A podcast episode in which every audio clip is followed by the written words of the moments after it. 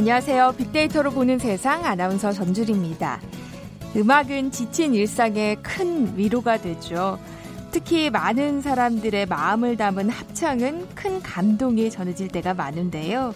그 중에서도 몇 해 전 청춘 합창단 기억하시는 분들 계실 겁니다. 2011년이었으니까 벌써 8년이나 흘렀는데요. 그런데 지금도 매주 모여서 연습을 하고 열심히 활동 중이시라고 하네요. 외로운 이웃들을 찾아가 사랑을 전하기도 하고요. 올 초에는 미국 뉴욕 카네기홀 무대에 서기도 했습니다. 공연에 나선 합창단원 평균 연령은 67세, 최고령자는 79세. 예, 하지만 청춘 합창단의 공연은 늘 노래 이상의 큰 감동을 전해주죠. 합창을 통해서 다시 전문적인 음악 교육을 받기 시작한 분도 계시고요. 시니어 리틀 엔젤스가 돼서 언젠가는 BTS와 나란히 무대에 서고 싶다는 꿈도 꾸고 계시다고 합니다. 꿈이 있으면 늙지 않는다라는 말도 있는데요. 늘 새로운 것에 도전하고 희망을 잃지 않는 노년, 이 담고 싶은 미래의 모습 중에 하나가 아닌가 싶습니다. 오늘 10월 2일 노인의 날이고요. 또 10월은 경로의 달이죠. 청춘 합창단의 잔잔한 울림이 많은 분들에게 감동의 엔딩으로 이어졌으면 하는 바람입니다. 잠시 후에 북한을 부탁해 시간에 노인이라는 키워드로 이 남북한의 차이 살펴보겠습니다. 또 이어지는 빅데이터 창업 설명서 시간에는 오징어 요리 전문점 창업과 성공 비법 살펴볼게요. 자, 오늘도 빅퀴즈 문제 드립니다. 오늘은 오징어 요리 얘기 나눌 텐데요. 강원도에서는 이 음식을 오징어로 만들고요. 함경도에서는 동태로 만들어 먹습니다. 두부나 수주나물 등의 다양한 재료를 다지고 파, 생강, 마늘, 깨소금, 고춧가루 등 갖은 양념을 내서 이 소나 돼지의 창자 속에 넣어 찌거나 삶아 먹는 음식입니다. 요즘은 대표 길거리 음식이기도 한데요. 서양의 소시지와 비슷한 우리 음식 무엇일까요? 보기 드릴게요. 1번 꽈배기, 2번 핫도그, 3번 순대, 4번 회오리 감자. 자, 오늘도 당첨되신 두 분께 커피와 도넛 모바일 쿠폰 드립니다. 휴대전화 문자 메시지 지역번호 없이 샵 9730이고요. 짧은 글은 50원, 긴 글은 100원의 정보 이용료가 부과됩니다. 방송 들으시면서 정답과 함께 다양한 의견 문자 보내주세요.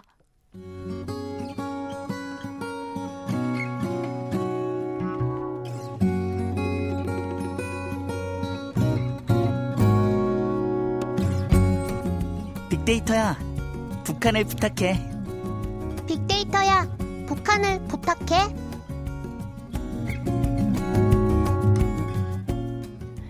궁금했던 북한의 생활상을 제대로 알아보는 시간 빅데이터야 북한을 부탁해 이 빅커뮤니케이션 전민기 팀장 북한 전문 인터넷 매체 데일리 NK의 강미진 기자와 함께하겠습니다. 어서 오세요. 네, 안녕하세요. 네, 오늘 노인이라는 키워드로 얘기 나눠볼 텐데요. 강 기자님, 북한에도 노인의 날이 있나요? 북한 발표에 노인의 날은 없고요. 네. 북한은 세계 노인의 날을 기념하고 있죠. 음. 네, 이날에는 북한이 어, 노인을 다 이제 모여놓고 이제 뭐 여러 가지 놀이도 하죠. 이제 여러 행사도 하고 네. 뭐 그 간단한 경기 같은 것도 하고 뭐 이제 장구도 치고 뭐 여러 가지를 하죠. 그게 몇 월이 며칠인가요? 10월 1일이죠. 아, 그렇군요. 전 팀장님, 우리나라에서 인구 네. 가운데 노인이 차지하는 비중은 얼마나 되나요? 현재는 14.9%입니다. 그러니까 65세 이상 노인이 15% 어, 정도 되니까 고령 사회고요. 20%가 되면 이제 초고령 사회라고 하는데 한 10년 정도 어, 남아 있는 것으로 보입니다. 그러니까 2025년 정도면 초고령 사회가 될 것 같고요. 네. 그러면 다섯 명 중 한 명은 이제 노인이 되시는 거고 이런 추세라고 하면은 2067년에는 46.5%가 인구의 어, 노인 비중이 이렇게 높아진다고 하니까 뭐좀 음, 문제가 좀 커 보이죠. 예. 네. 어, 강 기자님, 북한에서는 노인의 비중이 어느 정도나 돼요?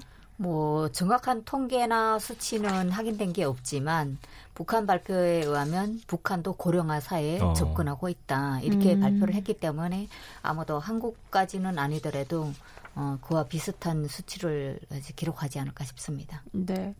어, 팀장님 노인이라고 부르는 연령의 기준이 있잖아요. 지금 만 65세인데요. 이게 1981년에 정해진 겁니다. 그때 이제 우리 대한민국의 기대 수명이 66.1세였으니까 높일 음. 좀 필요는 있어 보여요. 요즘에 사실은 65세라고 하면 누가 노인이라고 불러요. 예. 네, 실제로 봬도 이렇게 네. 노인이라는 생각은 그럼요. 안 들더라고요. 저희 부모님도 다 이 연령 넘으셨는데 전혀 네. 그렇게 보이지가 않고요.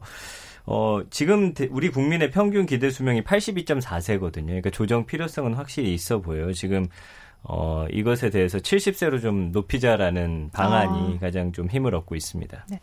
그러면 노인들 스스로가 이렇게 노인이라고 생각하는 연령이 있을 것 같아요. 네, 이 지난달 서울시가 65세 이상 서울 시민 한 3천 명을 대상으로 해서 이 실태 조사를 했더니 노년층이 생각하는 노인 연령이 72.5세로 어, 나타났어요. 그리고 대한노인회 역시도 2015년부터 노인 연령 65세는 좀 높여야 되지 않느냐 이렇게 이야기를 하고 있기 때문에 사실은 정말 70세도 이제는 노인처럼 안 보이거든요. 네. 그러니까 어, 올려야 하는 어떤 공감되는 형성이 된 것 같습니다. 네. 정말 예전에 비해서는 네. 한 10년 정도 다들 젊게 그럼요. 사시는 예. 것 같아요. 근데 북한에서는 노인의 기준이 어떤지 궁금해요. 사실 북한은 어, 예전에 70년대, 80년대 어떤 얘기가 있었냐면 60은 청춘이고 90이 한갑이다. 이렇게 얘기할 정도로 음. 건강에 대해서 이제 많이 자부를 가졌었는데 그 조금 이제 충격을 받았던 90년대 중반 경제난 시기에 그때 이제 건강이 많이 악화되면서 네. 어 빨리 이제 그뭐 어, 사망하는 그런 수명이 좀 네, 줄었군요. 네, 그런 전체적으로 네, 네, 추세가 좀 있었지만 최근에는 거의 어 수명이 좀 많이 증가돼서 음. 예전에 70이라고 하게 되면 그러니까 한갑만 세고 죽어도 좋겠다 이런 사람들이 많았다면 지금은 70, 80세들이 좀 많아지고 있다고 하니까 수명에 대한 그 연령이 좀 어, 이전보다는 좀 그렇고 또 최근의 사람들도 한국도 마찬가지지만 건강이라던가 또 이제 그 몸을 가꾸고 사는 그런 데 음. 많이 치중을 두잖아요. 북한도 화장품이 많이 나오고 이러면서 훨씬 제가 있었을 때보다도 10년 전보다도 훨씬 젊게 사시는 것 같더라고요. 네. 자, 팀장님, 노인에 대한 빅데이터 반응을 좀 살펴볼까요? 네, 1년 동안 언급량이 한 159만 건 관련해서 노인과 관련 이야기들이 인터넷 세상에서 쏟아지고 있습니다. 연관어 보면은 복지라든지 뭐 독거 노인, 치매, 나이, 건강, 교육, 뭐 취업, 일자리, 돈, 생활비 이런 단어들 어, 많이 보여. 네. 굉장히 현실적인 거예요. 그러니까 노인이 되었을 때 내 삶을 어떻게 살아갈 것이냐. 근데 그 중심에 또 돈 문제를 빼놓을 수가 없죠. 우리가 네.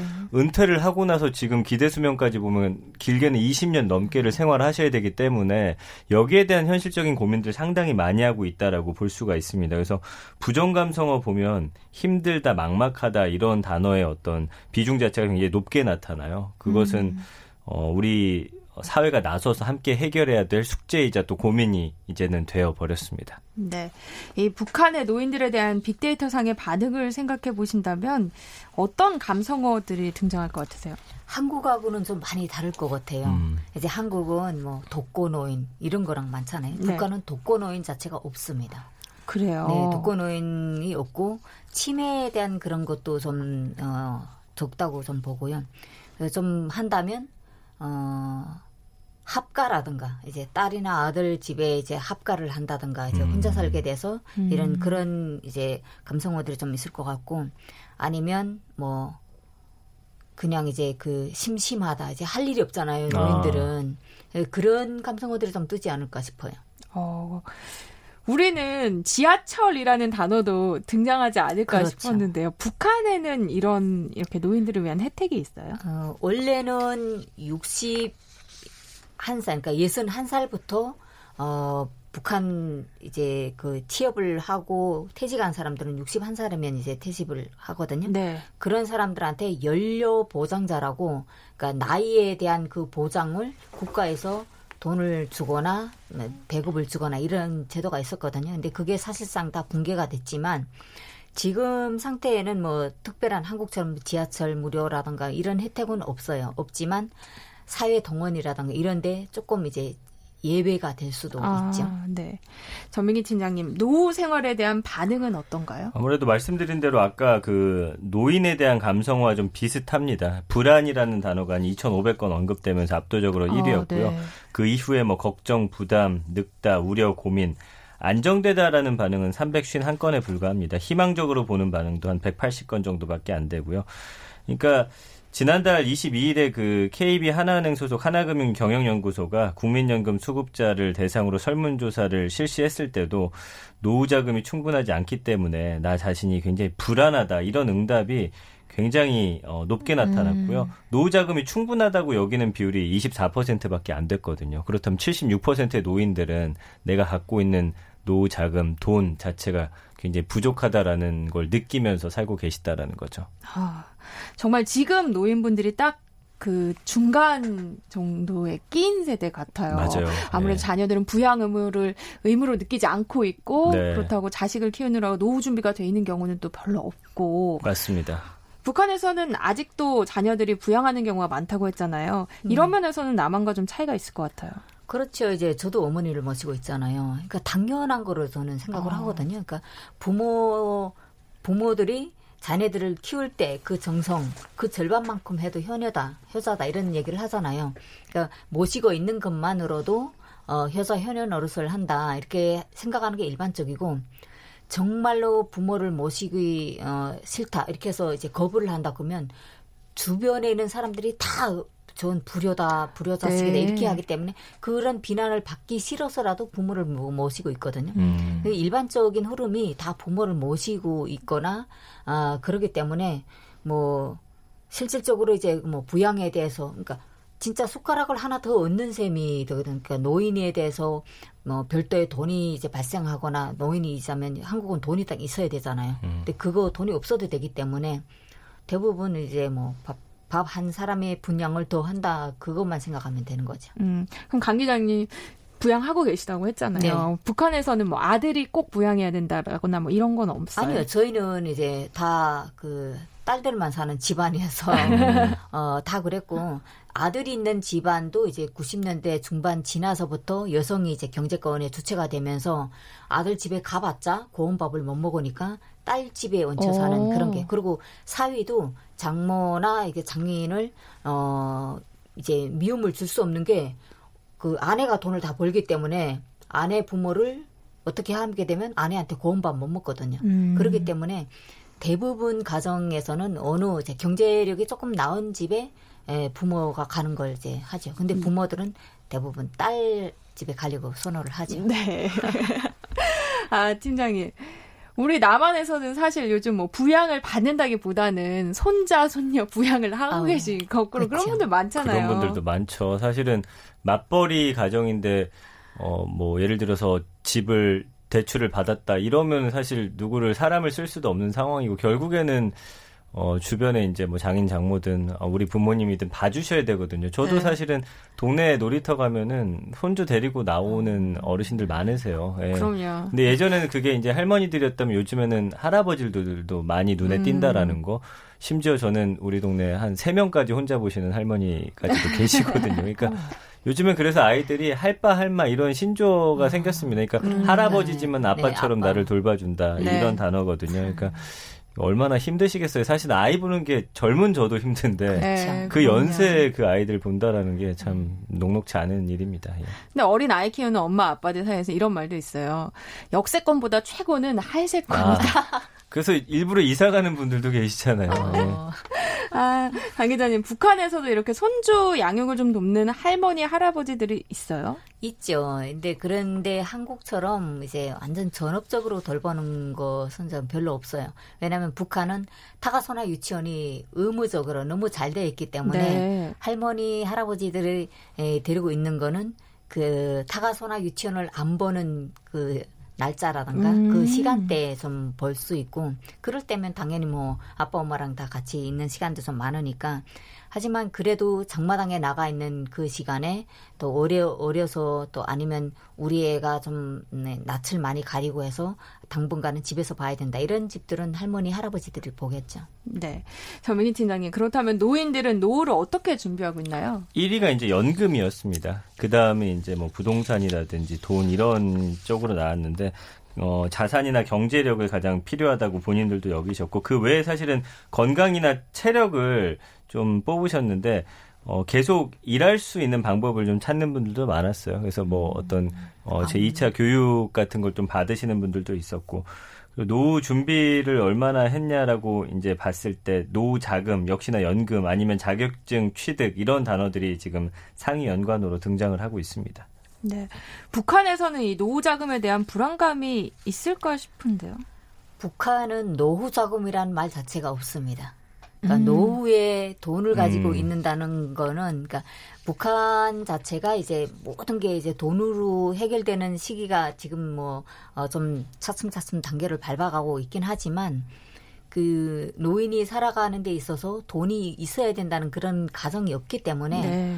뭐 노후 자금 이런 자체도 모르고 그래서 저희 어머니도 그 물론 이제 북한에서 80 평생 사시다가 오셨잖아요.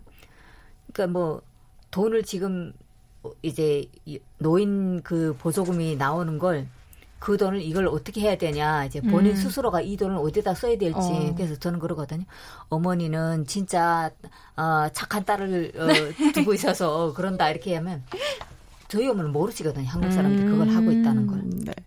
아, 남한에서 노후 준비로 가장 많이 하는 거 국민연금이잖아요. 네. 국민연금에 대한 인식은 어때요? 좋지 않죠. 예, 22.7대 48.3으로 부정적인 감성어가 훨씬 많습니다. 그러니까 국민연금공단 운용 수익률 좋지 않다. 뭐 그다음에 연금 고갈 시점에 관한 보도가 최근에 많았거든요. 그러다 네. 보니까 어 인식은 좋지 않지만 그럼에도 불구하고 다른 대안이 없기 때문에 아까도 보셨지만 국민연금을 가장 믿고 계시잖아요. 그래서 이 기금 운용이 좀 안정적으로 음. 잘 이루어지길 바라는 글들이 가장 많았습니다. 네. 아, 지금까지 빅데이터야 북한을 부탁해 오늘은 노인에 관한 이야기 나눠봤습니다. 빅커뮤니케이션 전민기 팀장, 북한 전문 인터넷 매체 데일리 NK의 강미진 기자와 함께했습니다. 고맙습니다. 감사합니다. 감사합니다. 네, 잠시 정보센터 헤드라인 뉴스 듣고 돌아오겠습니다. 북한이 오늘 아침 7시 11분쯤 강원도 원산 북동쪽 해상에서 동쪽으로 탄도미사일 한 발을 발사했다고 합동참모본부가 밝혔습니다. 청와대는 오늘 오전 북한이 쏜 발사체는 SLBM일 가능성이 있다고 보고 오늘 오전 7시 50분 정의용 국가안보실장 주재로 NSC 상임위원회 긴급회의를 열어 한미 정보 당국 간 긴밀한 공조를 통해 정밀 분석해 나가기로 했습니다. 북한이 오늘 오전 동해 방향으로 북극성 계열의 잠수함 발사 탄도 미사일로 추정되는 발사체를 쏜 것에 대해 일본 정부는 탄도 미사일을 발사한 것이며 이는 유엔 결의 위반이라고 비판했습니다. 더불어민주당은 검찰이 특수부를 축소하는 등 자체 개혁안을 내놓은 것과 관련해 개혁을 한다는 신용만 내지 말고 진정성 있는 개혁 방안을 내놔야 한다고 강조했습니다. 오늘 시작되는 20대 국회 마지막 국정감사를 두고 자유한국당 나경원 원내대표는 문재인 정권의 총체적 심판이자 민생 회복의 발판이 돼야 한다고 말했습니다. 지금까지 헤드라인 뉴스 조진주였습니다.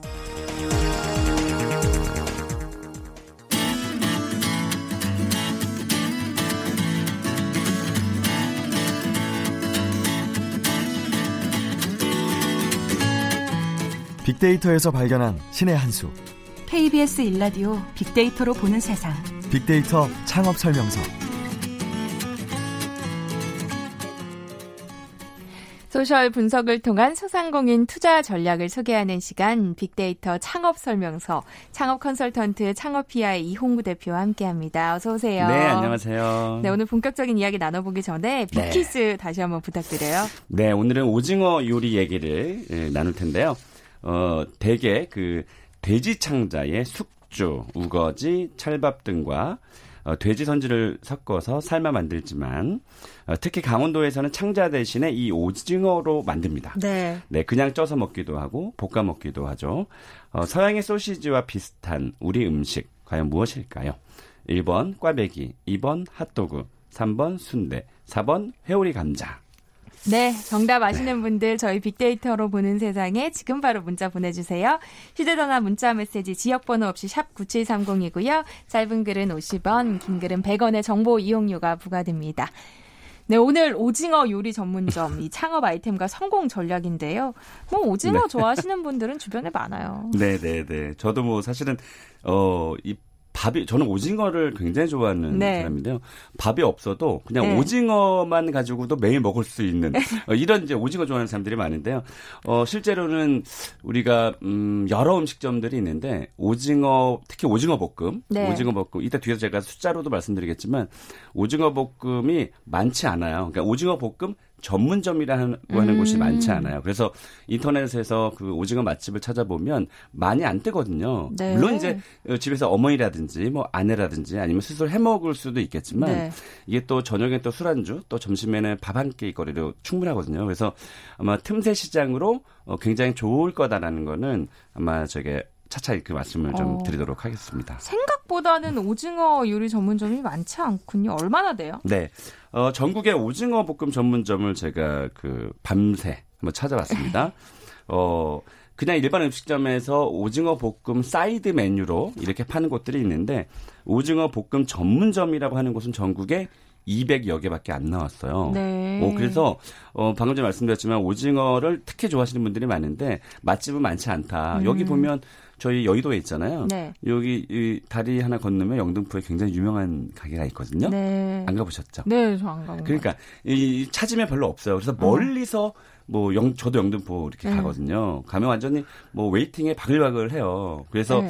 어, 전국에 이 그 볶음 오징어 볶음 전문점이 많지 않다는 것이 틈새 아, 시장으로서 좋고요. 네. 또 프랜차이즈 브랜드가 몇 개가 있을까 찾아봤는데 오징어에 관련된 프랜차이즈 브랜드는 7개인데 대부분은 다 횟집이고 음. 오징어 볶음 전문 그 프랜차이즈는 한 곳 정도밖에 안 나왔어요. 네. 그 지명을 저기 전라도 쪽에 지명을 딴그 음. 프랜차이즈가 있는데 이런 것도 이제 손님이 굉장히 많이 밀리거든요. 그래서 오징어 사실 요리가 어렵나요?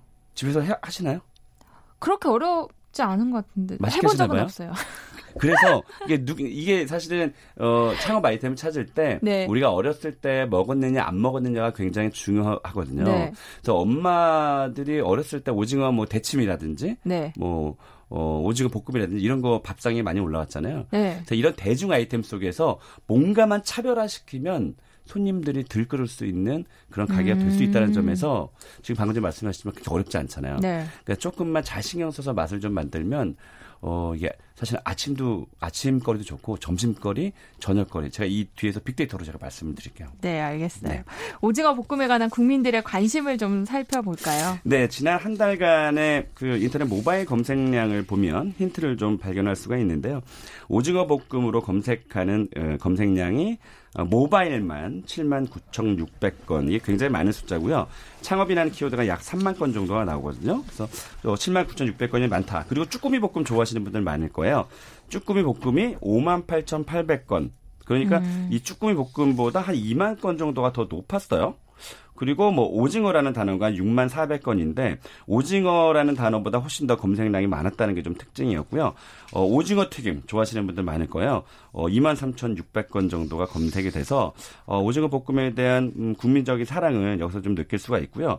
어, 또 중요한 건 비수기와 성수기가 어떤지 그것도 봐야 되는데 음, 특별히 오징어 볶음에 대한 비수기는 없었어요. 1년 동안의 그래프를 보면 어, 가장 낮아야 6만 건. 6만 건도 많은 숫자거든요. 네. 그리고 어, 지난달에는 한 10만 3,400건 정도가 나왔어요. 그래서 어, 1년 360을 봤을 때 비수기와 성수기가 딱히 있지 않다. 그리고 오징어가 7월부터 11월, 1월까지가 제철이거든요. 그래서 겨울 되면 오징어 회 또 찾는 분들 굉장히 많거든요. 그래서 네, 이렇게 뭐 비수기가 별도로 없다라는 점에서는 오징어 볶음의 좀 장점으로도 또 볼 수 있었습니다. 네. 오징어 볶음과 관련된 SNS 연관어를 분석을 해보면 창업할 때좀 네. 힌트가 될 것 같은데요. 맞아요. 어, 오징어 볶음의 그 SNS 연관어를 봤는데 뭐 1위가 뭐 역시 오징어 또 2위가 맛집 찾는 분들이 많았고요. 맛집. 어, 3위가 저녁이에요. 그러니까 저녁이요? 그렇죠. 그러니까 음. 이게 오징어 볶음이 뭐 점심에도 좋지만 키워드가 저녁이라는 건 저녁에 이제 술안주로 드시는 분들 굉장히 음. 많고 뭐 밥으로 드시는 분들 많고 그래서 메뉴를 저녁에 조금 포인트를 맞춰주면 좋을 거다라는 게 이제 이 에센스 어, 연구에 나오는 거고요. 어, 6위에 김치라는 단어가 올라왔는데 오징어 볶음하고 김치의 연관성을 중요하게 생각하는 것 같아요. 그래서 어, 아니면 오징어 볶음에 김치 하나만 있어도 된다 뭐 이런 뜻일 수도 있죠. 어, 그래서 네. 김치는 그러니까 뭔가 하나 그 차별화를 둬야 되는데 사실 오징어 잘하는 집은 많죠. 오징어 잘하는 집은 많잖아요. 그래서 이렇게 김치 하나만 가지고도 예를 들면 뭐 총각김치를 내놓는다든가 음. 김치에 열무김치를 내놓는다든가 진짜 김치가 맛있어서 밥이 맛있는 경우가 많잖아요. 그래서 그런 특징이 있었고요. 10위에 점심이에요. 그래서 저녁도 어, 거리도 되고 점심거리도 되고 또 잘 되는 집 중에 하나가 제육볶음을 같이 해요. 그래서 16위에 역시 제육볶음이 올라왔고 어, 왜 낙지 매운 낙지 좋아하세요? 어 좋아하는데 매, 매워서. 자, 네, 잘못 그래서 콩나물이 항상 따라붙잖아요. 네. 어, 오징어 볶음 키워드에서도 콩나물이 나타났어요. 그래서 저는 여기서 어떤 걸 봤냐면 네. 그 오징어 볶음을 뭐 맛있게 하는 건 당연한 거고 음. 이 콩나물에도 스토리를 넣는 거예요. 예를 들면 뭐 아. 강원도 어디에 어 뭐 무공해에 어떤 그 그렇죠. 콩나물을 쓴다라고 어. 하면 어, 훨씬 더 먹으면서도 이게 오징어가 또 칼로리가 좀 있거든요. 네, 어. 그래서 뭐 백, 어, 제가 알기로는 뭐 다른 음식에 비해서 살짝 높은 것 같아요. 그래요? 그래서 이거를 음, 약간 콩나물, 좋은 음식의 콩나물로 조금 받쳐주면 아마 뭐 좋아하시는 분들, 특히 여성분들이 더 많지 않을까 그렇게 생각이 듭니다. 네. 그럼 성공 네. 사례를 네. 좀 살펴볼까요?